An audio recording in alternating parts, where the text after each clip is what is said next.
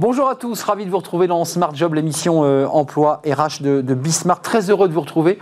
Émission en direct du lundi au vendredi avec vos rubriques habituelles débat, analyse, expertise. Dans Bien dans son job aujourd'hui, eh bien, on parle du leadership au féminin pour aider les femmes eh bien, à prendre leur véritable place. On en parle avec une master coach dans cette rubrique. Smart et Réglo, état des lieux de l'activité partielle et de l'activité partielle de longue durée. La loi a changé depuis le 1er janvier.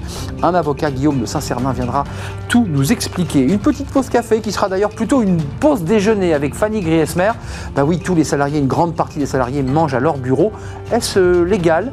Euh, Est-ce bon pour la santé? Bah pas sûr. On en parle avec Fanny dans sa pause café. Puis le cercle RH aujourd'hui, c'est un grand entretien avec Patrick Lévivette. Il est le président de la fondation de Travailler Autrement, mais aussi le président eh bien, de l'association des, tiers-lieux. Il va remettre un rapport au Premier ministre, ce sera dans quelques semaines, et il nous dévoilera eh bien, quelques, quelques chiffres clés et quelques propositions sur notre plateau. Fenêtre sur l'emploi avec euh, Le Bon Coin et son baromètre trimestriel euh, sur les tendances de l'emploi. Ce sera à la fin de notre émission, mais d'abord, c'est bien dans son job avec une master coach.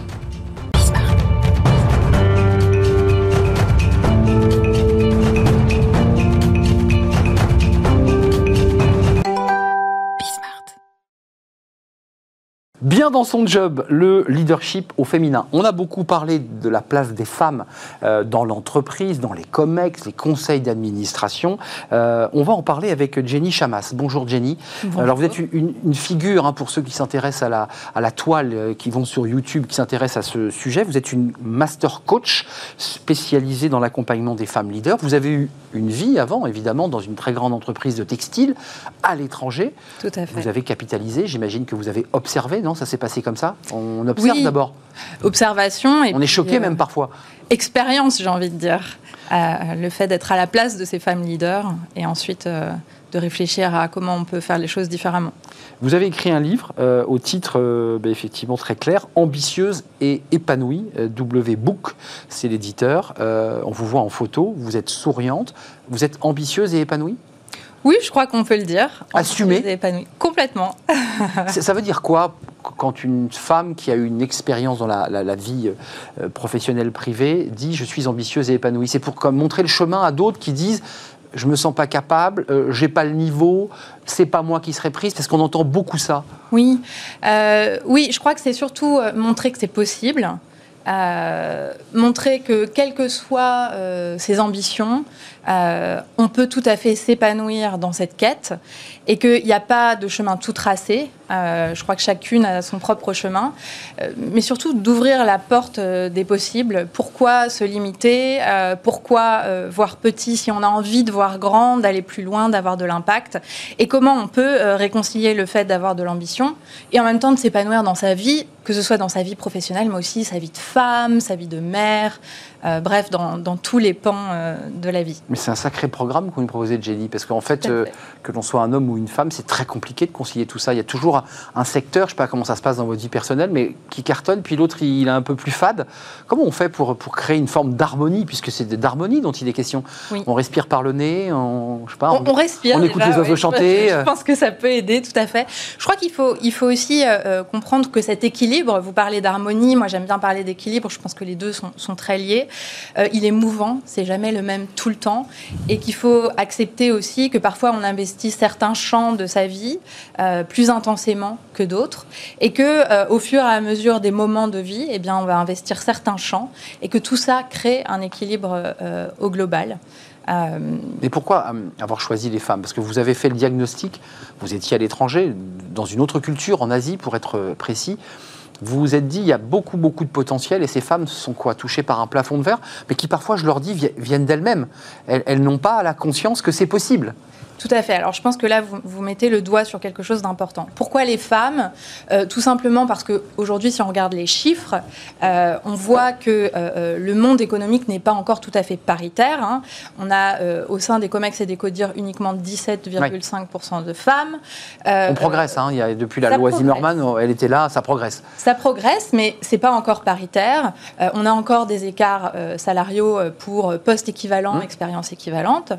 Et donc, le l'observation de ça montre que, bah, d'une part, il y a un, système qui est en train de changer et d'évoluer. Mmh. Grâce à la loi, grâce à des lois. Exactement. Et d'autre part, il y a des limites internes. Et moi, c'est vraiment sur ça que je. ça, c'est votre mission de master coach. Exactement. Comment on fait pour lever les barrières internes qu'ont les femmes, héritées de leurs biais euh, socioculturels, tout simplement. Patriarcat, pour le citer. Du patriarcat, notamment. Et ces limites qui sont, par exemple, euh, le fait d'être perfectionniste, de vouloir toujours être la bonne élève, euh, le fait de ne pas savoir se vendre, le fait de ne pas oser se rétrécir parfois même d'ailleurs un oui, peu Oui, tout à fait. Se rétrécir, penser qu'on n'est pas mm. à la hauteur, euh, ou alors même le fait de ne pas oser euh, euh, développer son réseau, oser être politique en entreprise, là où parfois c'est vraiment utile euh, pour pouvoir vivre ses ambitions. C'est intéressant, vous dites politique, parce que dans le domaine politique, c'est très compliqué pour les femmes aussi, qui était un univers qui a été dominé et qui l'est toujours par, euh, par les, hommes. Faire de la politique, c'est voilà, c'est comme faire du football, c'est un peu réservé aux garçons, c'est un peu l'image d'épinal que l'on a. Et vous, vous cassez ces codes-là, en fait. Euh, c'est quoi le, les messages clés que vous donnez, faites passer à vos, alors à ceux qui vous regardent sur le podcast, évidemment, parce qu'on peut vous voir chaque semaine avec des conseils, avec, avec des petits tuyaux, avec des trucs, avec votre style. mais quand vous êtes face à une de vos clientes, euh, vous vous adaptez en fonction de sa psychologie Parce que j'imagine qu'il faut d'abord faire son portrait robot, savoir un peu où, ça pêche, comme on dit. Alors bien sûr, je m'adapte, euh, je m'adapte à mes clientes. Hein. Le, coaching en soi, c'est surtout beaucoup d'écoute et, euh, savoir interroger, poser les bonnes questions, parce qu'au fond, les solutions des femmes que j'accompagne, sont en elle. Ah oui. Euh, simplement, moi, je, je, suis un révélateur de talent, d'un talent qui est déjà existant. Et simplement, je vais pousser des portes avec elle. Euh, et ça se fait en fait assez naturellement. Mais, pour être concret, c'est qu'elle vous dit tiens, j'ai un rendez-vous important avec mon DG, avec mon DRH. Donc vous préparez cet événement parce que vous lui dites tu sais que tu peux le faire, c'est possible que tu puisses le faire. Et vous lui donnez des. Quoi, vous, vous l'armez en fait, vous lui donnez des armes, des outils pour le moins. Tout à fait. Ce que je vais faire d'abord, c'est interroger. Mais pourquoi est-ce que tu as peur? De quoi tu as hmm. peur? Faire tomber les murs, quoi. Exactement. Et puis en interrogeant et en discutant, on se rend compte qu'en fait, la peur on a peur d'un scénario du pire qui ne se passera pas. Parce que au pire, ce qui peut se passer, c'est que si on, demande, euh, je ne sais pas moi, à son DG euh, telle promotion ou telle augmentation, le pire qui puisse se passer, c'est qu'ils disent non. Bon. Euh, oui, c'est ça, oui.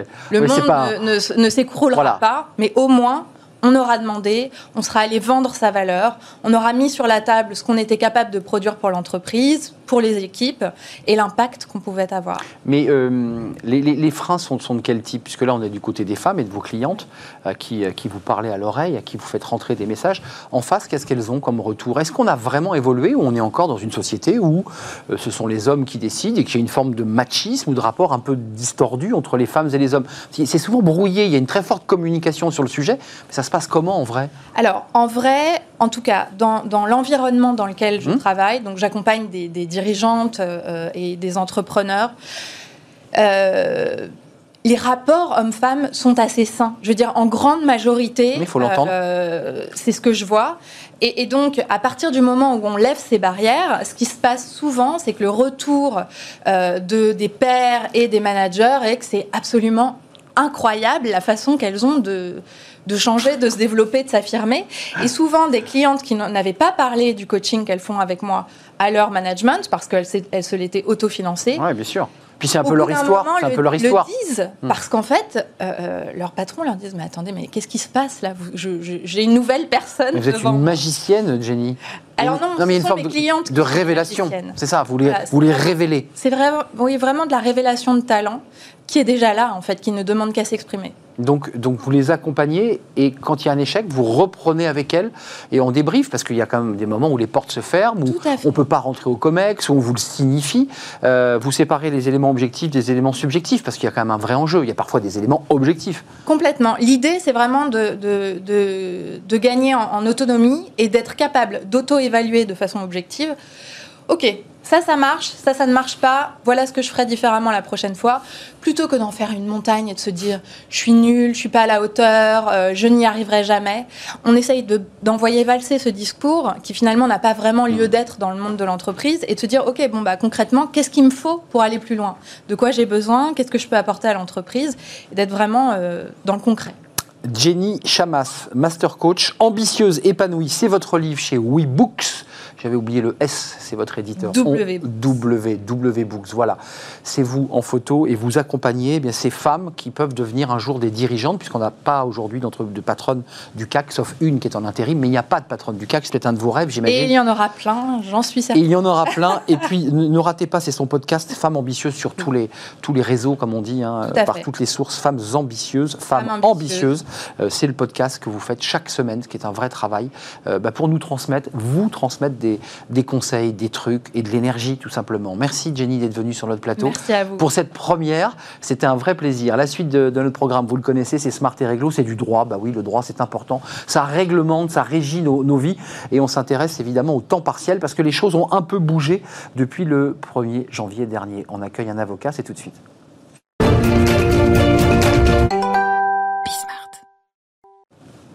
Smart et Réglo, notre focus juridique chaque jour sur ce plateau, un avocat, un conseiller juridique, un expert. Aujourd'hui, Guillaume de Saint-Cernin. Bonjour Guillaume. Bonjour Arnaud. Vous êtes déjà venu euh, sur notre plateau. Je rappelle que vous êtes avocat associé euh, au sein du cabinet BG2V, euh, spécialiste en droit social, évidemment en droit du travail, entre autres. L'activité partielle, c'est important parce que on a eu un, débat, même en débat d'ailleurs sur ce plateau sur l'activité partielle. Qu'est-ce qui a changé depuis le 1er janvier dernier? Expliquez-nous parce qu'il y a pas mal de petites choses et qui vont toucher au portefeuille d'ailleurs. Exactement. Donc en fait, l'activité partielle a profondément été modifiée et va l'être euh, encore dans les, dans les mois qui viennent, puisque on sait que le, ça a coûté très cher en 2020. C'était quelque chose qui a été fondamental pour maintenir l'économie à flot, mais ça a coûté très cher à, l'État. On imagine, on, on, estime le coût de l'activité partielle à 27 milliards pour 2020. Donc et progressivement, le taux d'allocation que l'État rembourse à l'employeur va diminuer, hmm. absolument. Euh, à partir de quand, pour qu'on soit précis? Parce que c'était janvier, puis ça a été repoussé. Alors exactement, c'est repoussé. Il y a plusieurs secteurs, mais pour le, pour le droit commun, disons, pour l'activité partielle de droit commun, ça va être repoussé a priori au 1er mars. 1er mars. Ça veut dire que ceux qui touchaient hors secteur tendu, euh, tourisme, hein, pour être précis, exactement. on touchait 84% du brut. On passe à combien au 1er mars Pour les salariés. Hein, pour les salariés. On, va passer, on, va passer à 60% du brut à compter du 1er mars pour les salariés. Et l'employeur, lui, perçoit aujourd'hui 60% du brut et à compter du 1er mars, il percevra 36%. Donc il y a un reste à charge de combien De 40% de reste à charge c'est à peu près, exactement. Mm. Donc ça veut dire que là, euh, les clients que vous avez commencent évidemment, les DRH évidemment, commencent à arbitrer pour savoir euh, comment ils reventilent leurs salariés oui. Et est-ce qu'ils inventent euh, un nouveau modèle de télétravail? Parce qu'il va falloir les faire revenir sans les faire revenir. Bien sûr. Donc c'est ça le problème. Exactement. Mais c'est pour ça aussi que le, mécanisme va encore probablement évoluer, puisqu'on a Elisabeth Borne qui nous a expliqué le 26 janvier que tant que la crise le nécessitera, l'activité partielle sera maintenue. Donc une ordonnance a été prise permettant à l'État de moduler au-delà du 1er mars les taux. Donc il est probable que ça évolue encore dans les semaines qui viennent ou les mois qui viennent. Hmm. Mais sinon, oui, au 1er mars, le taux va significativement baisser, ce qui veut dire qu'il faudra inventer des nouveaux modes de travail, puisqu'effectivement, on, on a toujours cette contrainte du télétravail. Donc il faut arriver à, s'organiser. Ouais, D'une manière insidieuse, c'est aussi une manière de pousser les entreprises à, se tourner vers le télétravail. Oui, ou d'autres mécanismes. Ou d'autres. Alors, euh, vous vouliez nous parler sur ce plateau, parce qu'on en a déjà parlé, et c'est l'occasion de faire aussi un, état des lieux. Euh, l'activité partielle, le chômage partiel, c'était la stratégie du gouvernement pour sauver les emplois, pour que les salariés ne soient pas euh, demandeurs d'emploi et en départ sec. Il y a l'activité partielle de longue durée. Est-ce que ça fonctionne d'abord? Alors, ça, ça, ça, doit fonctionner et ça fonctionnera, mais pour l'instant, effectivement, ah. avec, le, avec le, les, taux d'allocation qui sont dont, dont, la baisse est systématiquement repoussée, euh, on n'a pas encore un, intérêt massif à l'activité partielle de longue durée. On voit cependant qu'elle est mise en œuvre. On sait par exemple que dans les branches professionnelles, il y a 18 branches qui ont déjà conclu un accord de branche depuis le mois d'août. Ce, ce qui montre l'intérêt des branches professionnelles pour ce dispositif hum. qui, permet de, réduire la durée du travail des salariés sur une période plus longue d'attendre que la crise passe. C'est ça. On, dit quoi? On dit dans le cadre d'un accord d'entreprise ou un accord de branche, vous évoquez la branche, et on peut aussi avoir un accord au sein de l'entreprise à ce niveau-là. Un accord d'entreprise, absolument. Et on dit aux salariés quoi, très concrètement? Vous étiez sur 35 heures, on va réduire à 25 On réduit de 40%.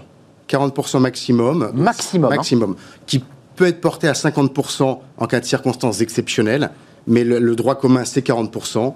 sur une durée de 24 mois consécutifs ou non sur une période de 36 mois. Alors, pour être extrêmement précis pour les demandeurs euh, d'emploi et surtout les chefs d'entreprise, une partie est payée par l'entreprise, le reste est pris en charge par l'assurance chômage. Alors, il y a une partie qui est payée par l'État, comme dans, le, comme dans l'activité partielle de droit commun, et puis, le, et puis le, pour les heures indemnisées, et le salarié perçoit une indemnisation et l'employeur perçoit une allocation versée par l'État. D'accord. Donc l'idée étant de pouvoir, là aussi, c'est pas uniquement éviter le chômage, c'est éviter la fermeture de l'entreprise. C'est ça, hein, c'est sauver l'entreprise. C'est permettre de, euh, une réduction d'activité au moment où on en a besoin. Pendant cette réduction d'activité, se focaliser sur la formation pour continuer de développer les compétences des salariés.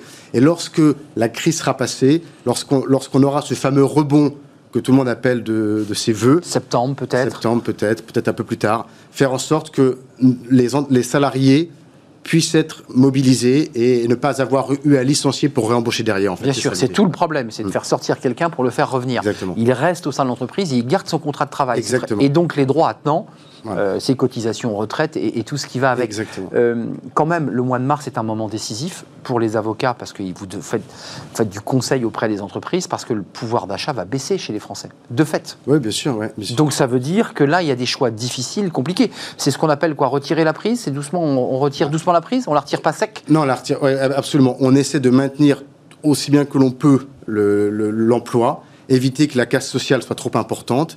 Et ce sont ces mécanismes-là qui, qui, ont ces objectifs précis. Juste un mot avant de nous quitter, parce que c'est des détails de droit qu'on se pose souvent quand on, est, on a signé un accord de branche ou un accord euh, au sein de l'entreprise sur un, un, accord de travail partiel de longue durée.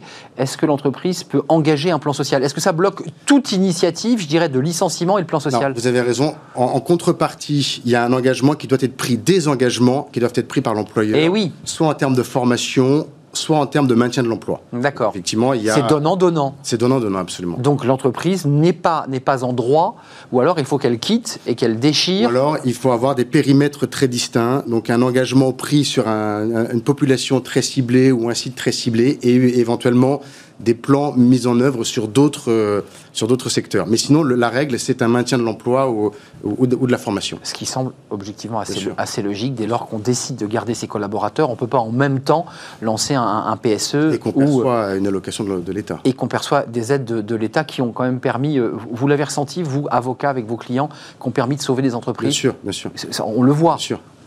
Juste un chiffre, au mois d'avril 2020, donc au, plus fort du premier confinement, nous étions à 8,4 millions de salariés placés en activité partielle. Ça représente 45% des actifs du secteur privé. C'est extravagant. C'est énorme. Hallucinant. Je crois que du jamais vu dans, l'histoire d'ailleurs de, de, nos crises économiques. Et Bruno Le Maire faisait référence à la, à la guerre 45. Il avait probablement pas tort. C'était un plaisir de vous accueillir pour ces détails qui sont euh, bah, des détails sur lesquels j'imagine vous, chef d'entreprise, vous, patron, dirigeant, euh, allez vous tourner vers les, vos avocats pour. Euh, d'ailleurs, c'est insidieux, je leur dis, parce que ça va obliger les entreprises à mettre en place des accords télétravail à mon avis, relativement rapidement à partir de mars. Donc c'est un, effet cliquet en fait de cette mesure. Merci Guillaume Nozacernin, avocat associé au cabinet BG2V, spécialiste en droit social, en droit du travail, entre autres, parce que parfois vous faites aussi du, du pénal. Euh, Mes associés, oui. Vos associés, voilà. Merci d'être venu sur le plateau. On fait une petite pause café. Maintenant, on va faire plutôt une pause déjeuner avec Fanny Griesmer. Voilà, on a passé le café. Vous allez voir la pause déjeuner, bah, même dans les cabinets d'avocats, ils sont concernés. Parfois, on est tellement speed qu'on mange euh, devant son ordinateur et les avocats vous le diront, c'est pas tout à fait légal d'ailleurs.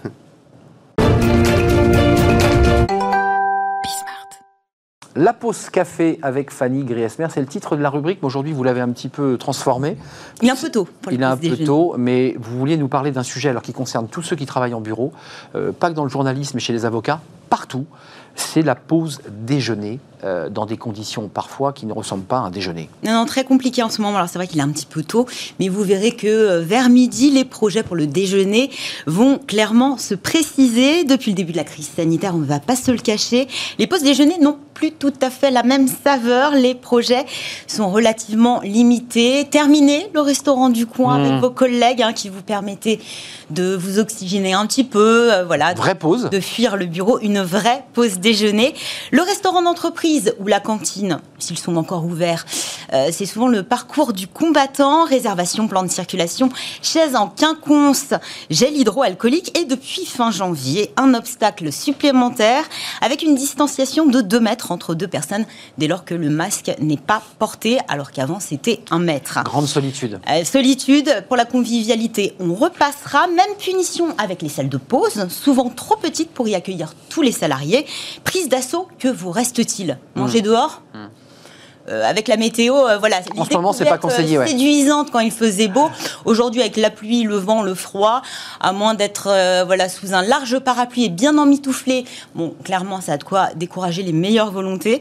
Qu'est-ce qu'il y a d'autre? Bah, les naufragés de la pause déjeuner. J'ai découvert cette les naufragés. qui est plutôt bien trouvée, je trouve, puisque certains se réfugient dans leur voiture pour pouvoir déjeuner. Oui, j'en ai vu. Ils n'ont pas de locaux, mmh, mmh. donc c'est sandwich tous les jours sur sur le siège de sa voiture. Et avec les miettes euh, sur le tableau de bord. Confortable également. Euh, ultime solution, bah voilà, rester au bureau et déjeuner devant l'écran. Ce que font une grande majorité de, de salariés. ce qui faisait d'ailleurs des salariés avant la crise Covid. Ça mmh. n'a rien changé. Euh, je l'évoquais avec un avocat, vous avez entendu légal ou pas légal cette, sur le plan juridique, puisque l'avocat a souri, puisqu'il savait, il, sait très bien. il sait très bien de quoi je parlais. Sauf que beaucoup l'ignorent. Eh bien, c'est strictement interdit. Je cite le Code du travail. Il est interdit de laisser les travailleurs prendre leur repas dans les locaux affectés au travail. C'est ce que stipule le Code du travail. Et pourtant, qui n'a jamais avalé un sandwich, un dessert ou peut-être le contenu de sa gamelle devant l'écran de son ordinateur, certains même tous les jours. Avant la crise sanitaire, en 2019, nous étions 24% à déjeuner régulièrement devant l'écran de notre ordinateur. Résultat d'une enquête menée par Region Job, Paris Job et Mode d'emploi. Hmm. Donc maintenant, vous savez, si vous êtes partie de Faible, ces gens qui s'attablent devant leur écran, vous êtes tout simplement hors la loi. Votre employeur s'expose à une amende et vous, salarié, vous risquez une sanction disciplinaire. Mhm. Sanction du DRH, mais qui, en fait, qui reporte. En donc on, se mord, on, se mord la queue, puisque si on mange à son bureau, c'est pourquoi d'ailleurs? Quels sont les motifs qui fait qu'on mange à son bureau? On gagne du temps On continue à travailler C'est plus une pause? C'est quoi On continue à travailler, effectivement, où euh, voilà, on a peut-être envie de s'isoler, de déjeuner en paix. Hum. Euh, Comme dirait l'autre. Ce qui est très important, c'est que cette transgression n'en sera bientôt plus une, puisqu'il y a un décret qui doit être publié dans les prochains jours. Euh, en tout cas, c'est ce qu'a laissé entendre la ministre du Travail, Elisabeth Borne, la semaine dernière. L'objectif, bien sûr, vous l'aurez compris, bah de limiter les contaminations pendant l'heure du déjeuner, la pause, où euh, généralement vous laissez tomber le masque. Alors, bon, moi, j'y vois pas mal d'inconvénients au déjeuner euh, au bureau devant l'ordinateur. Soyons très terre à terre. Euh, voilà, l'open space est déjà très bruyant. Si ça doit devenir aussi euh, un endroit où les effluves de nourriture hmm. voilà, se mélangent, c'est un sujet. Ça peut être très très contraignant. Ou les vieilles boîtes rances qui restent sur la table quand vous reprenez le bureau. C'est les déchets qui s'accumulent. Hmm. dès lors que vous n'avez pas fini, bah vous pouvez mettre ça au frigo, au pire à la poubelle. Mmh. C'est quand même euh, beaucoup plus euh, sympathique pour les gens qui, viennent juste après vous. Hein. Euh, autre dossier épineux, bah, l'hygiène, parce que c'est vrai que bah sur le clavier de l'ordinateur, on l'a vu, il y a plusieurs études qui disent que ce serait beaucoup plus sale et un nid à bactéries, plus sale que la cuvette des toilettes. Oui, véridique. Et, le clavier le clavier, l'ordinateur. Donc, mmh. euh, vous avez vos lingettes. Voilà, vous pouvez passer un petit coup sur votre clavier. Et puis, il y a aussi votre santé. C'est vrai que vous êtes devant l'ordinateur. Qu'est-ce que vous faites? Bah, Vous mangez, mais vous regardez aussi votre écran. Donc, vous ne, vous ne conscientisez pas l'acte de manger. Mmh. Vous mangez vite, vous mastiquez peu. Et euh, vous mangez euh, beaucoup trop, hein, puisque vous n'avez pas le sentiment de satiété. Et au final, bon, c'est quelques kilos de prix à la limite. Mmh. Ça, voilà, on en pense qu'on en veut. Hein. Mais c'est surtout que vous risquez un gros coup de barre l'après-midi. C'est évident. Pour la productivité c'est pas, c'est pas top. Euh, la junk food parfois aussi dans les choix euh, alimentaires. Bien sûr. Euh, sans, sans, citer de, marque. Et puis bah, certains continuent de travailler, bah, s'avancer. On écrit, on. Très mauvaise idée. Pourquoi? Parce que la pause déjeuner n'est pas rémunéré. Il y a des chercheurs britanniques qui se sont penchés sur la question. Un salarié qui reste devant l'écran de son ordinateur et qui continue à travailler pendant sa pause ah déjeuner, du temps. tout cumulé pendant un an, il offre 16 jours pleins à son employeur. 16 jours 16 jours pleins. Ah, effectivement, c'est, ça représente quelques jours de repos. Euh, juste, Fanny, avant de nous quitter, vous avez, euh, j'imagine, cogité dans votre chronique aux télétravailleurs. On ne peut pas être sanctionné si on est chez soi, sur sa table de cuisine, avec son ordinateur. vous mangez ce que vous voulez quand vous, bah, voyez, au chaud. Et vous voyez que c'est... Hey. Mais beaucoup oublient l'heure du déjeuner. 37%. Donc restent chez eux aussi devant l'ordinateur. bah, en fait, c'est ça. Souvent, moi, je, quand je télétravaille, je travaille sur la table qui me sert aussi de table à déjeuner. Donc, bah finalement, même en termes d'organisation, bah, finalement, on se retrouve devant l'ordinateur. Et puis, en télétravail, on a envie de terminer peut-être un petit peu plus tôt. Donc, effectivement, on essaye de gagner du temps, même si c'est pas forcément le meilleur pour sa santé.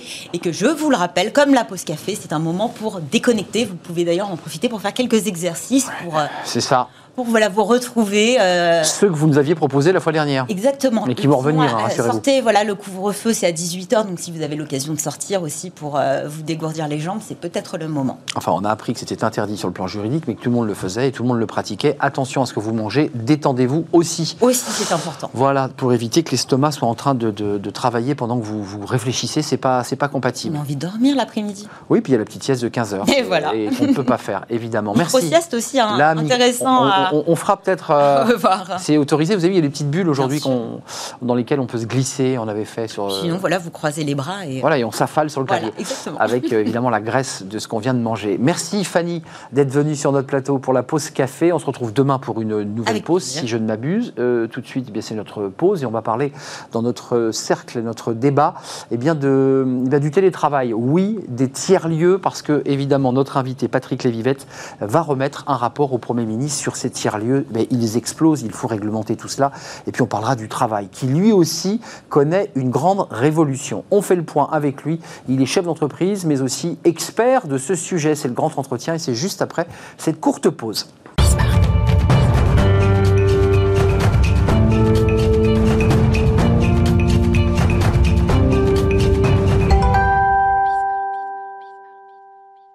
Le Cercle RH, aujourd'hui un grand entretien avec Patrick Lévivette. Euh, il est président de la Fondation Travailler Autrement et président de France Tiers-Lieu. On va tout vous expliquer. Patrick Lévivette, merci d'être avec nous, merci de prendre un peu de temps euh, parce qu'il y a un double sujet aujourd'hui qui nous concerne. Il y a les tiers-lieux, c'est un rapport qui vous a été commandé, que vous allez remettre dans quelques semaines. On en a en quelque sorte la primeur, sans en avoir l'exclusivité évidemment, remis au Premier ministre. Les tiers-lieux, on en a beaucoup parlé, c'est tous les espaces de coworking et on va faire le point avec vous. Et puis la, la Fondation Travailler Autrement, c'est assez passionnant parce que euh, vous prenez le temps, vous vous présentez d'ailleurs comme citoyen engagé, hein, chef d'entreprise, mais citoyen engagé, euh, c'est l'occasion comme ça de faire une sorte de photographie de l'état du, travail aujourd'hui. Euh, qu'est-ce que vous diriez Nous, on a appelé notre émission la grande révolution. Moi, j'ai envie de l'appeler le grand chambardement. est-ce que c'est le Covid qui a provoqué tout ça, ou est-ce que tout ça était déjà en cours? Et je me rappelle la campagne d'Emmanuel Macron qui parlait des insiders, des outsiders, de ceux qui étaient protégés par le contrat, et tous ceux qui n'étaient pas. C'était ça le début du processus de transformation du travail, ou ça remonte encore avant? Non, je crois que la, la, vraie révolution, elle, est, elle, est, elle, vient du numérique. C'est-à-dire qu'en fait, on, voit bien qu'avec le numérique, nous avons une capacité à travailler totalement différemment. Euh, on n'a plus unité de lieu, unité euh, de, lieu et de production. On est capable de, en fait, d'aller, de décider du lieu de travail comme jamais ça n'est arrivé dans l'histoire. Or, ça pose deux questions euh, qui sont dans l'histoire du monde du travail tout à fait singulières. Le premier, c'est qu'au 19e, il faut, se rappeler qu'au début du, 19e siècle, hmm. les syndicats étaient contre l'indépendance, euh, contre le salariat. Bien sûr. Totalement contre le Ils voulaient être indépendants. Et, la révolution industrielle a conduit à des règles sociales qui nous ont amenés au salariat et à la sécurité. Oui, c'est vrai. Aujourd'hui, cette numérisation, cette capacité à travailler différemment, fait que les jeunes générations et les générations qui, qui sont donc en train d'arriver sur le marché du travail ne regardent plus la question du statut comme un sujet clé, mmh. mais regardent la question du bien-être au travail comme une question et de ce qu'ils ont envie et de, la liberté et de la liberté comme une question centrale. Mmh. Et donc on a une révolution due aux outils aux structures, aux typologies de, de, métiers, les services versus l'industrie, mais on a surtout euh, une révolution due euh, à une expression, un besoin de liberté, une, volonté de choisir et de décider de son avenir qui est tout à fait singulier. Mais euh, un point, parce que votre fondation forcément examine cette question. J'ai le sentiment que le droit du travail s'est arrêté dans les années 90 et qu'au même moment, c'est un peu la réalité des lois, souvent elles arrivent un peu après ce qui se passe vraiment dans la société. Est-ce qu'il faut que la loi rattrape la réalité? Alors je ne veux pas reciter Emmanuel Macron dans chacune de mes questions, mais c'était une des intuitions qu'il avait à l'époque, c'était de dire il faut créer des statuts, il faut donner de l'assurance chômage. Tout ça n'a pas été totalement abouti d'ailleurs pleinement, mais créer de l'assurance chômage aux indépendants, il, faut, il voulait réinventer cet espace du travail. Bon, tout ça n'est pas abouti, faut-il le préciser? Ça, n'est pas abouti, on a commencé un premier pas, là, d'ailleurs, la révolution, enfin le, le premier pas qui a été fait c'est-à-dire de donner une assurance chômage, début d'ailleurs, chômage début, aux indépendants. Euh, c'est venu de la Fondation Travail Autrement, c'était nos propositions.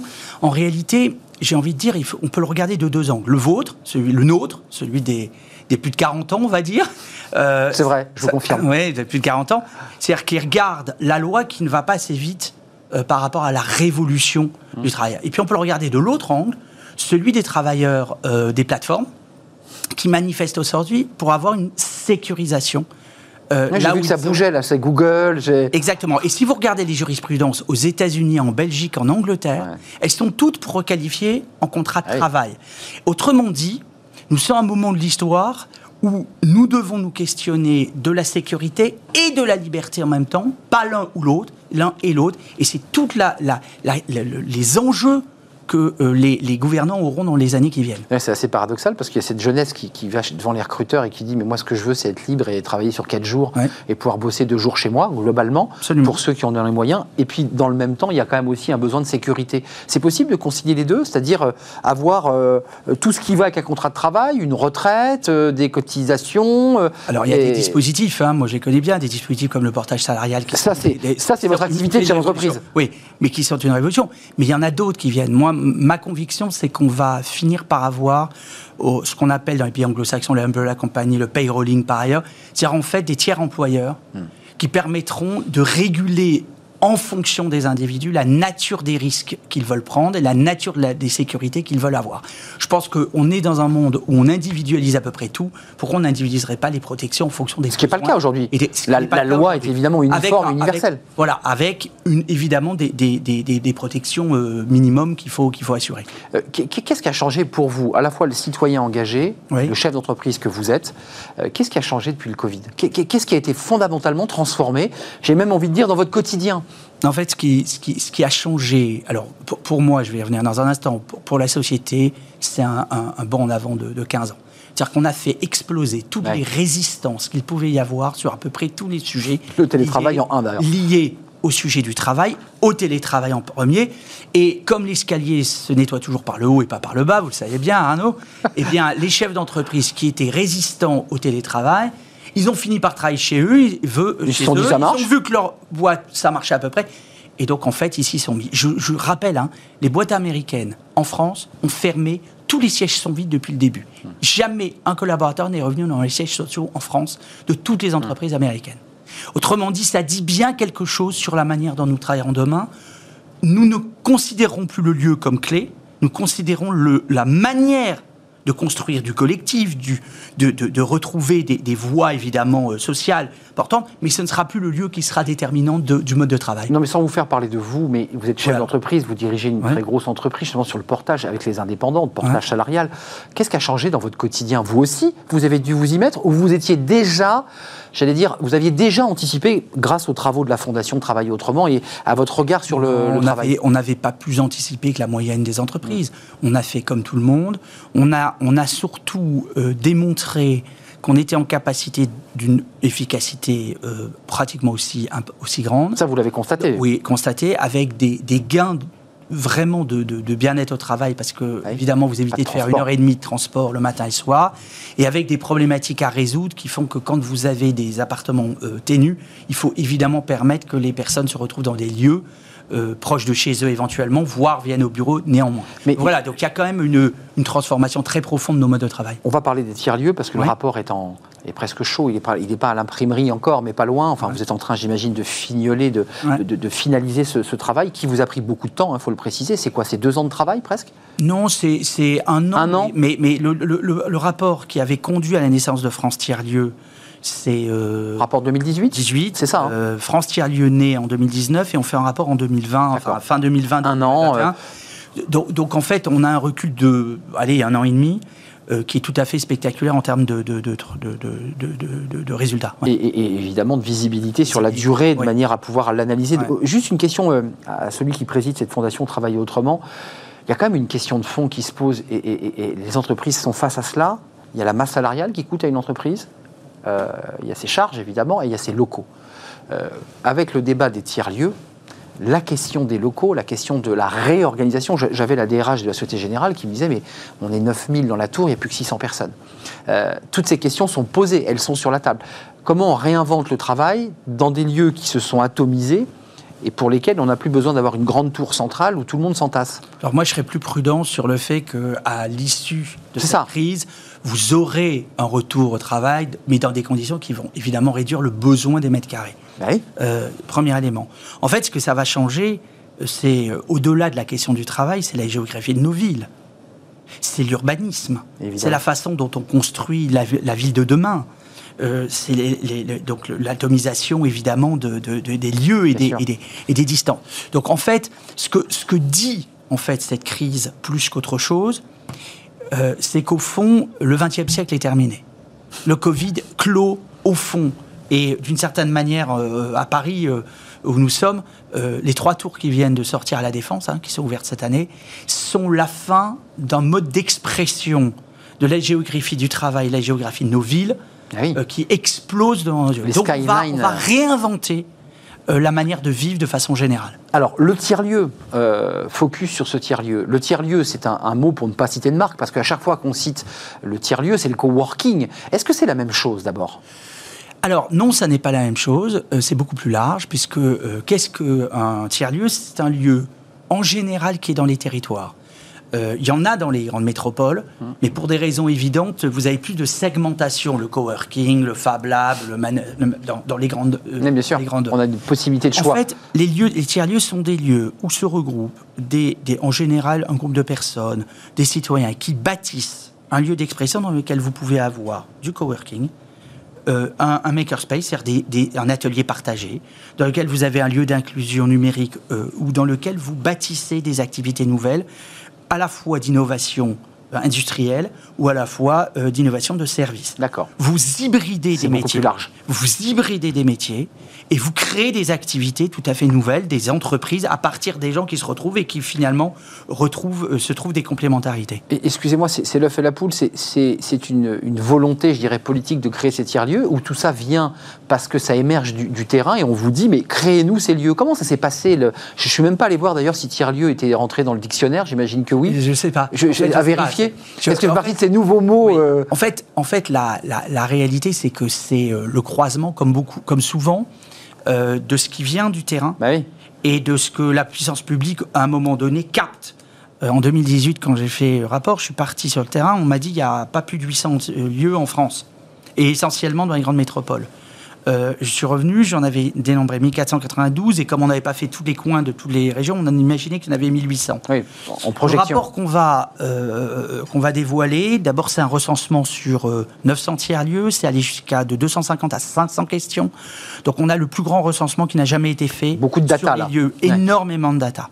Premier grand enseignement, c'est qu'il y aura à la fin du quinquennat d'Emmanuel Macron deux fois plus, peut-être deux fois et demi plus de tiers-lieux qu'il n'y en avait au début de son quinquennat. Hors métropole, dans les métropoles Partout. Partout. Et même dans des zones rurales. et il y en a plus dans les territoires hors métro, grandes métropoles, les 13 métropoles françaises, et euh, il y en a plus que dans les métropoles. Vous allez en avoir probablement, je, projette, hein, à la fin du quinquennat 3500, quand il n'y en avait pas 1000 quand il est arrivé, et qu'il y en a 2500 cette année réalisées qui seront à la fin 2021 réalisées. C'est une explosion, c'est le plus grand phénomène de société territoriale qu'on ait connu depuis euh, l'événement de l'éducation populaire dans les années 60, de 1960. Mais euh, voilà. c'est intéressant ce que vous dites parce que ça, évoque évidemment les gilets jaunes et ces espaces territoriaux qui n'étaient pas dans les métropoles et dans les grandes villes, qui étaient ceux qui étaient sur les ronds-points. Est-ce que ces tiers-lieux sont aussi une réponse à cela? C'est-à-dire de dire ces territoires qui avaient été oubliés pour certains de la République, euh, eh bien ils vont, ils vont revivre, ils vont retrouver un nouveau souffle. Est-ce que ça contribue à ça? Bah, En fait, retour de 2018 au rapport, moi je fais une, une, note au président de la République, au Premier ministre, et je leur dis ce qui est frappant. c'est un an sur les territoires. Donc vous les avez vus, c'est pas les gilets jaunes, mais les territoires. Et j'ai dit, c'est la France du noir et la France du blanc. Euh, il y avait une France qui déprimait, une France qui se développait et qui se développait autrement, hmm. qui trouvait. Pourquoi? En fait, c'est assez simple, ils le disent. La plupart du temps dans les tiers-lieux, ils le disent, surtout dans les tiers-lieux, dans des, dans des lieux, dans des villes qui sont vraiment atteintes. Euh, je pense à Sainte-Foy-la-Grande en, en, Gironde, qui est une petite bourgade dans laquelle il n'y a plus rien. Les gens nous disent, nous, on n'a pas envie de mourir. Donc on s'organise. on se structure, on développe, les gens, on crée de la dynamique. Les habitants Les habitants. Les habitants, c'est important. Oui, les habitants. Et, bâtissent ces lieux d'un nouveau genre et qui recréent une dynamique territoriale. Donc à plat en quelque sorte, et non pas en hauteur. Oui, à plat, horizontal. C'est une autre géographie en fait. Avec, avec euh, des enjeux de gouvernance avec les pouvoirs publics évidemment clés. Donc si si je dois être honnête, c'est un mouvement au départ porté par les Syriens capté par les collectivités et, aujourd'hui soutenu de façon importante par le programme que j'ai proposé et qui est euh, développé euh, par le gouvernement. Donc vous avez fait un diagnostic, vous avez fait un tour de France très détaillé, vous avez remonté des datas, il y a des informations très précises sur leurs attentes. Qu'est-ce qu'ils attendent ces tiers-lieux? D'abord, il y a un, débat sur le financement, parce qu'on le voit tout simplement à l'époque des, petites épiceries euh, dans, les villages. Qui, on mettait une épicerie, on ne savait pas si c'était la mairie qui payait, le conseil régional, le conseil général à l'époque. Est-ce que sur la question du tiers-lieu, les choses sont bien définies sur qui finance, qui va organiser, qui connecte au débit, parce qu'il y a un débat sur le, numérique. Comment ça s'organise? Enfin, Quelles sont vos propositions? Alors, d'abord, euh, à chaque tiers-lieu, et chaque commune et chaque, et chaque territoire sa propre organisation, la génération, la région, donc les compétences. En fait, ça, ça se définit euh, assez simple. Ce qui marche, c'est ce qui évolue avec le temps et qui se structure avec le temps. Qu'est-ce qui marche de façon pérenne et durable C'est qu'on arrive à mettre autour de la table des acteurs privés et des acteurs publics dans une gouvernance partagée. Hmm. Qu'est-ce qui nécessite d'être amélioré? C'est la capacité qu'ont les acteurs à travailler ensemble dans des modes opératoires différents. C'est beaucoup de comportements et quelques règles quelques règles. Comportement, c'est de la culture en fait. C'est de la culture. C'est ça. On se... Oui, bien sûr. Bah, quand vous êtes euh, quand vous êtes un élu, c'est assez ça. Vous êtes maire d'une ville, vous êtes patron de aglo, vous êtes élu pour gérer les deniers publics. Vous êtes donc investi d'une responsabilité. Parfois, vous le prenez avec un peu d'ego et ça. Mais, mais en même temps, vous avez cette responsabilité. Quand vous mettez de l'argent dans un lieu, vous avez envie de dire voilà ce que je veux les gens qui ont créé le lieu, ils disent non, moi j'ai envie de faire, mais c'est moi qui paye. Donc vous avez à bâtir ce collectif qui comprend euh, et qui est capable d'une de, de, inter euh, un, travail en commun. En fait, ce que vous nous décrivez à travers votre euh, rapport, qui sera passionnant, puisqu'on a très envie de vous réinviter, c'est pas pour vous avoir toutes les semaines, mais quand il sortira pour le lire. surtout que vous avez dans le rapport, vous allez avoir, vous allez voir que tous les métiers, toutes les typologies. Et, oui, j'arrivais. Parce que, en fait, c'est le monde de demain, c'est le monde du travail de demain que vous décrivez à travers ces tiers-lieux. C'est quoi? C'est l'écologie, c'est la transition, c'est des gens qui bâtissent, euh, je dirais, du vivre ensemble. Est-ce que c'est ça, ces tiers-lieux? Ah, Ces tiers-lieux sont les carrefours. C'est possiblement d'ailleurs le titre du rapport, je ne l'ai pas arrêté, mais le carrefour des transitions. Parce que On a le vous, êtes rapport. Carrefour, vous êtes au carrefour bah des transitions numériques, évidemment. L'écologie, il y a de plus en plus de tiers-lieux agricoles euh, qui euh, bâtissent la transition des circuits courts. Du local, bien sûr. Du local, de, de l'économie locale, et qui sont des interfaces pour l'économie, évidemment, euh, plus, plus globale. Donc vous avez en effet ce fabrique ici, les transitions économiques et de travail. Euh, j'en veux d'ailleurs pour preuve que le, ministère de l'Industrie commence à financer ce type de lieu. Ils en étaient très résistants et que la bataille, euh, la bataille à venir, euh, probablement avec l'État, c'est d'accepter que vous n'aurez pas que des industries du XXe siècle avec type industrie les usines avec les toits, les usines, mais que ce seront des myriades de lieux, de, territoires et de petites entreprises qui vont se recréer. voilà. On va d'ailleurs lancer avec probablement au moment de la remise du rapport, un programme manufacture de proximité que j'avais proposé pendant la crise du premier Covid, mm, mm. et que, euh, sous l'égide d'Alain Grisé, pour permettre ces ateliers partagés pour des artisans et des indépendants qui ont perdu leur activité, qui n'ont pas les moyens de s'acheter des machines et qui peuvent refabriquer euh, tout simplement. Vous nous refaites la GAEC avec la, moissonneuse batteuse, en fait. je, je, refais, je, refais, ce que les citoyens ont besoin. Oui, dans des on se partage un objet, pourquoi en avoir cinq alors qu'un seul est un éternel recommencement. Mais c'est vrai. Euh, juste d'un mot, parce que moi, je, imaginons que je sois dans le business, je me dis, mais il y a un marché à prendre là. C'est-à-dire que globalement, je me dis, on a eu beaucoup de marques hein, de coworking qui sont quand même des marques internationales. Je pense à WeWork évidemment, mais il n'y a pas qu'elle. Euh, WeWork est à, je vous rappelle, est à Paris, même pas à Lyon. Hein. Et pas à Lyon. Donc, mais, on n'est pas assez sûr pour. Euh, non, mais ça veut dire que ces entreprises comme WeWork, pour ne citer qu'elles, euh, il y a Wuju, euh, il y a Regus, il y a beaucoup d'entreprises qui sont sur ce marché.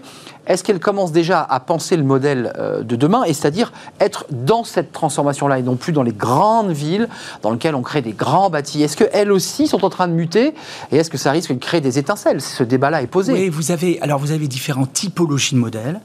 Vous avez des lieux d'accueil Hmm. Et Ojo euh, bâtit, y compris dans les hôtels qu'ils ont partout, ça. En, crée un modèle d'accueil, etc. Imite en quelque sorte. oui, Régus a commencé, c'est celui qui va dans les villes périphériques. C'est ça. Mais de façon générale, quand vous êtes dans un territoire rural ou dans un, un lieu un peu... En général, c'est ex nihilo. Par contre, se créer des réseaux territoriaux qu'on est en train d'aider à mûrir pour précisément vous aider des réseaux de tiers-lieux qui aident la naissance de nouveaux tiers-lieux. Donc en fait, sont des... C'est un maillage en fait. C'est un maillage de lieux territoriaux locaux fait par des acteurs locaux qui se réunissent dans des réseaux avec des, et qui multiplient ainsi euh, leur savoir-faire, leur mutualisation. Avant de nous quitter, ceux qui nous regardent, parce qu'ils sont peut-être déjà dans les fameux tiers-lieux où vous êtes passés, dans toute la France, euh, dans des zones semi-rurales pour la plupart, ou des villes moyennes, euh, quel est leur statut à toutes ces personnes qui prennent en main leur destin? Puisque c'est de ça dont il est question. Ils sont indépendants, ils ont créé des, start des, des petites, des petites start-up ou des petites activités économiques. Euh, ils sont auto-entrepreneurs, ça peut leur arriver, et puis petit à petit, ils créent leur activité. Juste un point, plus de 2 millions de personnes sont passées par les tiers-lieux. Plus de 2 millions de personnes. Je ne sais pas si vous imaginez ce que ça représente en l'espace de, deux ans. C'est-à-dire que vous êtes en train d'avoir une, une capacité d'attractivité de personnes qui va faire qu'évidemment vous allez avoir des activités nées, qui sont nées. Vous savez, pas loin d'ici euh, à Montreuil, je vous invite à aller mm. le voir, vous avez une, un endroit qui est magnifique, qui s'appelle ici Montreuil, qui est un des précurseurs des ateliers partagés. C'est 100 euh, euh, métiers différents, c'est 60 entreprises créées, des activités d'artisanat qui n'existaient plus, c'est magnifique. Quoi. ce que vous dites à travers votre, vos tiers-lieux, qui est un mot finalement, encore une fois, j'irai vérifier après l'émission si ce mot est dans le dictionnaire. Il y a de nouveaux mots qui arrivent, là, qui viennent d'arriver dans le Larousse. Est-ce que le tiers-lieu en fait partie? C'est un mot d'abord médiatiquement qui a été très très peu utilisé. On en a très peu parlé. Et pourtant, vous nous dites que c'est une révolution. Comment nous sommes passés à côté de ces tiers-lieux Parce, que, c'est des zones un peu oubliées. De... C'est la même chose que. C'est la même, la, le, même, la même raison pour laquelle vous avez eu start-up. Vous parlez des start-up. Nation, oui. Les start-up. Euh, là où vous avez euh, des entreprises très modernes qui se créent et qui ne sont pas des start-up euh, au, au, quotidien dans les territoires. En fait, c'est un langage d'urbain c'est ça. Contre un langage des gens qui sont en dehors des grandes métropoles. Vous, vous avez des coworking, mais en fait, vous avez. Donc, en fait, le mot tiers-lieu est en train d'émerger. Très objectivement, j'ai hésité à l'utiliser bah au moment du rapport. J'ai essayé de le faire parce qu'en fait, on ne peut pas revenir sur ce que euh, les citoyens. Mais ils l'appellent comme cela ah bah Tiens, on va aller au tiers-lieu pour faire une réunion Ah non, ils disent on va, on va à la chardonnerie, on va. Ils, donnent le nom. C'est ça. Et ils s'identifient à un lieu. un lieu. un lieu, mais ils investissent. Oui, bien sûr. Mais ça, ça monte, hein, ça monte. Vous verrez que ce, mot finira dans. Si ça n'est pas aujourd'hui le cas dans la route. Bah, il va monter déjà. Vous êtes en train de, de, nous en parler sur ce plateau. Rapport remis dans quelques semaines. Vous n'avez pas la date. Ça sera remis à Jean Castex, de toute évidence. À sa demande, oui. Juste un mot sur les indépendants. Est-ce qu'il faut, puisqu'on l'a évoqué au début de notre entretien, il faut réellement sécuriser ces parcours? Les indépendants avec la crise Covid, se sont retrouvés en situation très délicate. Euh, est-ce qu'avec ces tiers-lieux, dont vous nous dites qu'ils sont de la révolution, euh, je dirais la révolution par le bas, est-ce qu'il faut sécuriser ces parcours? Oui, il faut les sécuriser, mais il faut être honnête avec les indépendants. Et il faut être euh, très honnête avec eux. Ce que je veux dire par Pas l'un et l'autre. Non, mais oui, mais je vais vous dire pourquoi. Parce qu'en fait, dans la question de la sécurisation des indépendants, il y a d'une part les cotisations sociales que paye un salarié. Bien sûr. Elles sont à peu près aujourd'hui à peu de choses près les mêmes. Et puis après, vous avez l'assurance chômage. Et l'assurance chômage, elle est payée par le patron. Or, un indépendant, c'est son propre patron. Donc, s'il est vraiment indépendant, est-ce qu'il est prêt à payer les cotisations chômage? Donc, il y a un moment donné, il y a une égalité de traitement qui doit être entre le patron qui emploie et l'indépendant qui paye. Et hmm. ça, cet équilibre-là, elle mérite d'être. On ne peut pas, dans une société, dire à ceux qui créent de l'emploi, vous payez les charges pour permettre aux salariés d'avoir le chômage complètement. Et de l'autre, bah oui. Et donc c'est ce juste équilibre qu'il faut trouver dans les années qui viennent. L'avantage, c'est que la réforme Macron de début de quinquennat fait que vous avez aujourd'hui une capacité de rapprocher les statuts, hmm. mais un, indépendamment de ce rapprochement, cette question d'égalité de traitement entre les deux populations doit exister. Évidemment. Euh, voilà, parce que bah, sinon, sinon, c'est la même chose, et donc on, l'appelle plus. Sinon, crée une, une, une, distorsion. Or, or, notre objectif, il est évidemment d'aider les indépendants. Moi, je, je me bats depuis des années pour produire pour trouver cet équilibre. Mais en revanche, on, se bat aussi pour que des entreprises naissent et que des chefs d'entreprise aient envie d'embaucher des gens, ce qui est parfois euh, plus tout à fait le cas. Et donc, il faut donner cette envie et continuer à donner cette envie. Surtout en ce moment. Merci Patrick Lavivette. Vous avez vu, on n'a pas vu le temps passer. C'était formidable. Euh, président de la Fondation Travailler Autrement, il y a un site www.fondation euh, pour aller voir les travaux que mène cette fondation qui a été créée à la fois par les entreprises mais aussi par des syndicats, faut-il le préciser. C'est intéressant de le rappeler. Et président de France Tiers-Lieu, rapport qui sera remis. On ira voir si c'est dans le DICO parce que le tiers-lieu, bah, c'est le mot qui risque peut-être comme ça d'inonder euh, les médias parce qu'on va le découvrir ce mot. Merci d'être venu. Merci. Et puis j'espère que vous reviendrez bien nous faire le, compte rendu de vos échanges avec Jean Castex euh, sur ces tiers-lieux. Euh, c'est bientôt la fin de notre programme. Maintenant, c'est fenêtres sur l'emploi. On va parler eh bien, du, Bon Coin, oui, eh bien, qui est devenu incontournable en matière de, de recrutement. On fait le point avec justement le baromètre Pôle emploi. C'est tout de suite. Avec le groupe Belvedia, préservons les ressources de demain.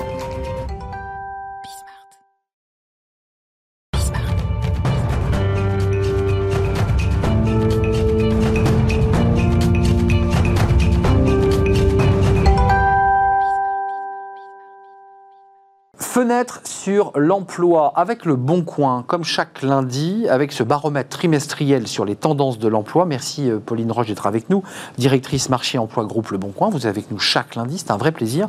Euh, quels sont les enseignements de ce baromètre trimestriel avec, euh, réalisé avec JDN Parce qu'on voit quand même très nettement qu'il y a un avant-Covid, un après-Covid. vous êtes d'accord? Tout d'abord, merci de m'accueillir pour parler de ce, ce baromètre-là.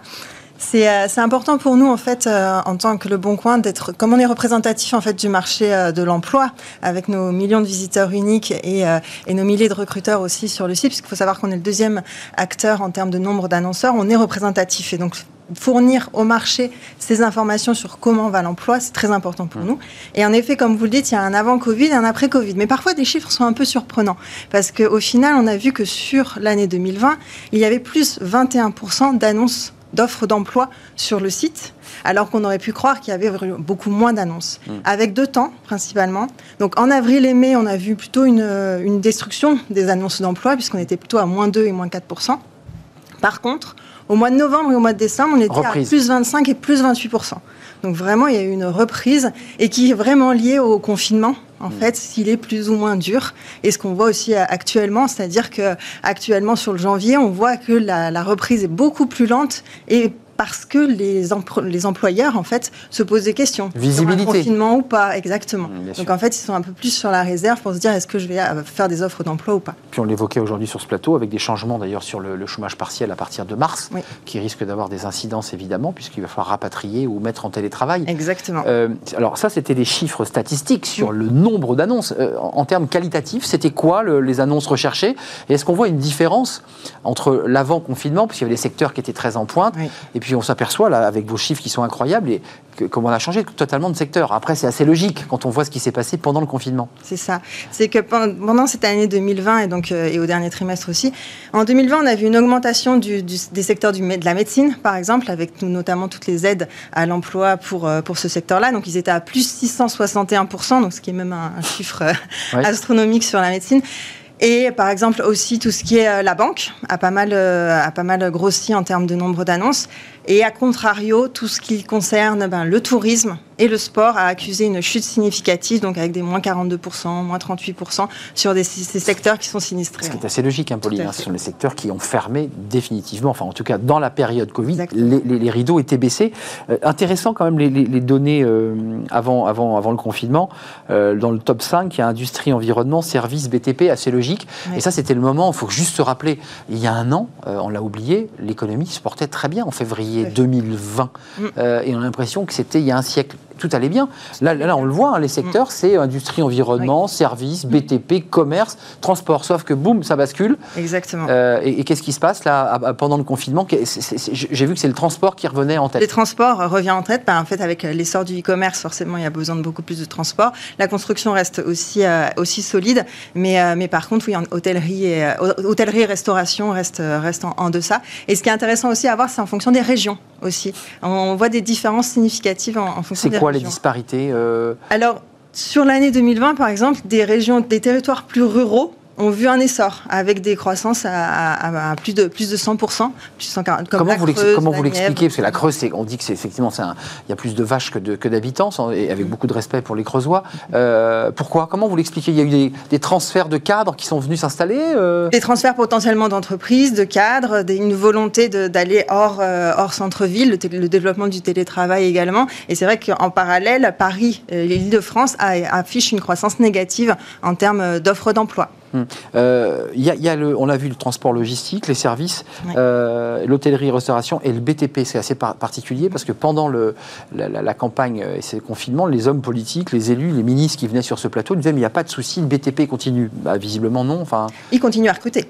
Oui, mais enfin, ils sont, ils sont quand même, euh, ils sont descendus par rapport à avant confinement. Parce ils continuent légèrement à recruter. Oui, il y a toujours une, une crainte de l'avenir et de se dire est-ce que je recrute maintenant et, euh, et après derrière qu'est-ce que je fais de, de mes collaborateurs? Donc, euh, donc c'est vraiment intéressant de voir que l'emploi est quand même un catalyseur de toute l'activité économique. En Rappelons que 800 000 Français trouvent un emploi chaque année. Tout à fait. crise Covid ou pas d'ailleurs, c'est un peu baissé par rapport à, 2020-2021 où vous êtes sur le même étiage malgré la crise Covid et malgré bah, des qui mettent moins d'annonces on est, on est, sur le même étiage parce que en fait, on va être sur euh, beaucoup plus de recruteurs aussi qui, euh, qui, arrivent. C'est l'augmentation du nombre de recruteurs qui augmente. C'est pas forcément le nombre d'annonces par entreprise qui change un peu. Ça dépend en fait des secteurs d'activité. Il y a des secteurs d'activité qui ont les deux. Euh, avant de nous quitter, Pauline Roche Le Bon Coin, parce que vous le dites, vous faites une photographie grâce à mhm. vos datas, grâce à vos mhm. informations. on s'attend à quoi dans les trois mois? Vous faites des prospectives, j'imagine, puisque vous faites des analyses avant, après. Vous nous disiez janvier, pied sur le frein. Euh, là, on est entré dans février. Est-ce que, avec les annonces gouvernementales, vous avez senti un, frémissement? Alors, avec les annonces gouvernementales, pour l'instant, les entreprises sont plutôt en mode on va attendre. Parce que c'est l'épée de Damoclès. Exactement. D'accord. C'est est-ce que je vais pouvoir continuer à avoir une partie de mon activité eh Est-ce que ce sera un confinement comme novembre? Est-ce que ce sera un confinement comme mars? Où je vais devoir mettre beaucoup plus de personnes en, chômage partiel Donc les entreprises sont vraiment très attentistes euh, et, ont du mal à se projeter dans l'avenir pour l'instant. Donc pour l'instant, les entreprises qui viennent chez vous sont dans un entre-deux. Elles attendent. Voilà. Euh, s'il y a confinement, évidemment, les choses ne sont pas les mêmes que si, évidemment, les choses se poursuivent. Donc il faut peut-être attendre mars euh, puisqu'on l'évoquait sur ce plateau tout à l'heure, euh, avec les, modifications d'ailleurs de chômage partiel, hein, qui vont modifier le pouvoir d'achat des, salariés. Pauline Roche, est-ce qu'on a fait le tour? Je pense qu'on a, on a, on a dressé quand même le, portrait, la photographie de la situation avant, après, et en janvier, ça c'est important de savoir, euh, et en février. Donc pour l'instant, pas d'augmentation des annonces en février, vous, vous le confirmez? Pour l'instant, on est assez, assez ISO, oui, tout à fait. Voilà, donc c'est pas à tone, mais en tout cas, c'est le même niveau que, que janvier. Et les entreprises attendent d'avoir les annonces du, gouvernement pour pouvoir se dire on, on, recrute et on les accompagne à toutes les étapes pour, euh, pour leur amener le maximum de candidats. Parce que les candidats actifs sont, restent très actifs et euh, par contre les candidats passifs sont beaucoup plus en attente donc il faut aller les chercher et le bon coin est le bon, euh, le bon moyen pour aller les chercher. le bon coin va chercher les candidats. Attention de ne pas vous faire attraper comme ça à travers l'ordinateur par le, par le bon coin. Méfiez-vous, euh, ça sera un plaisir. On se retrouve la semaine prochaine, lundi prochain, Pauline. Pauline Roche, directrice marché emploi groupe Le Bon Coin. On verra évidemment le thème que nous proposez. Aujourd'hui c'est une photographie. On a découvert quand même, avant de nous quitter, qu'il y avait des régions, des territoires bah, qui pour le coup bah, créaient de l'emploi alors que c'était des régions qu'on n'attendait pas. Ça une bonne information. Merci à vous, merci à Fanny Griesmer évidemment, merci à Margot, merci à, Caroline, à toute l'équipe et merci à, Romain Luc à la réalisation, merci à la preneuse de son évidemment, merci à vous qui nous regardez, merci pour votre fidélité, je serai là demain évidemment en direct comme chaque jour. Portez-vous bien d'ici là, bye bye.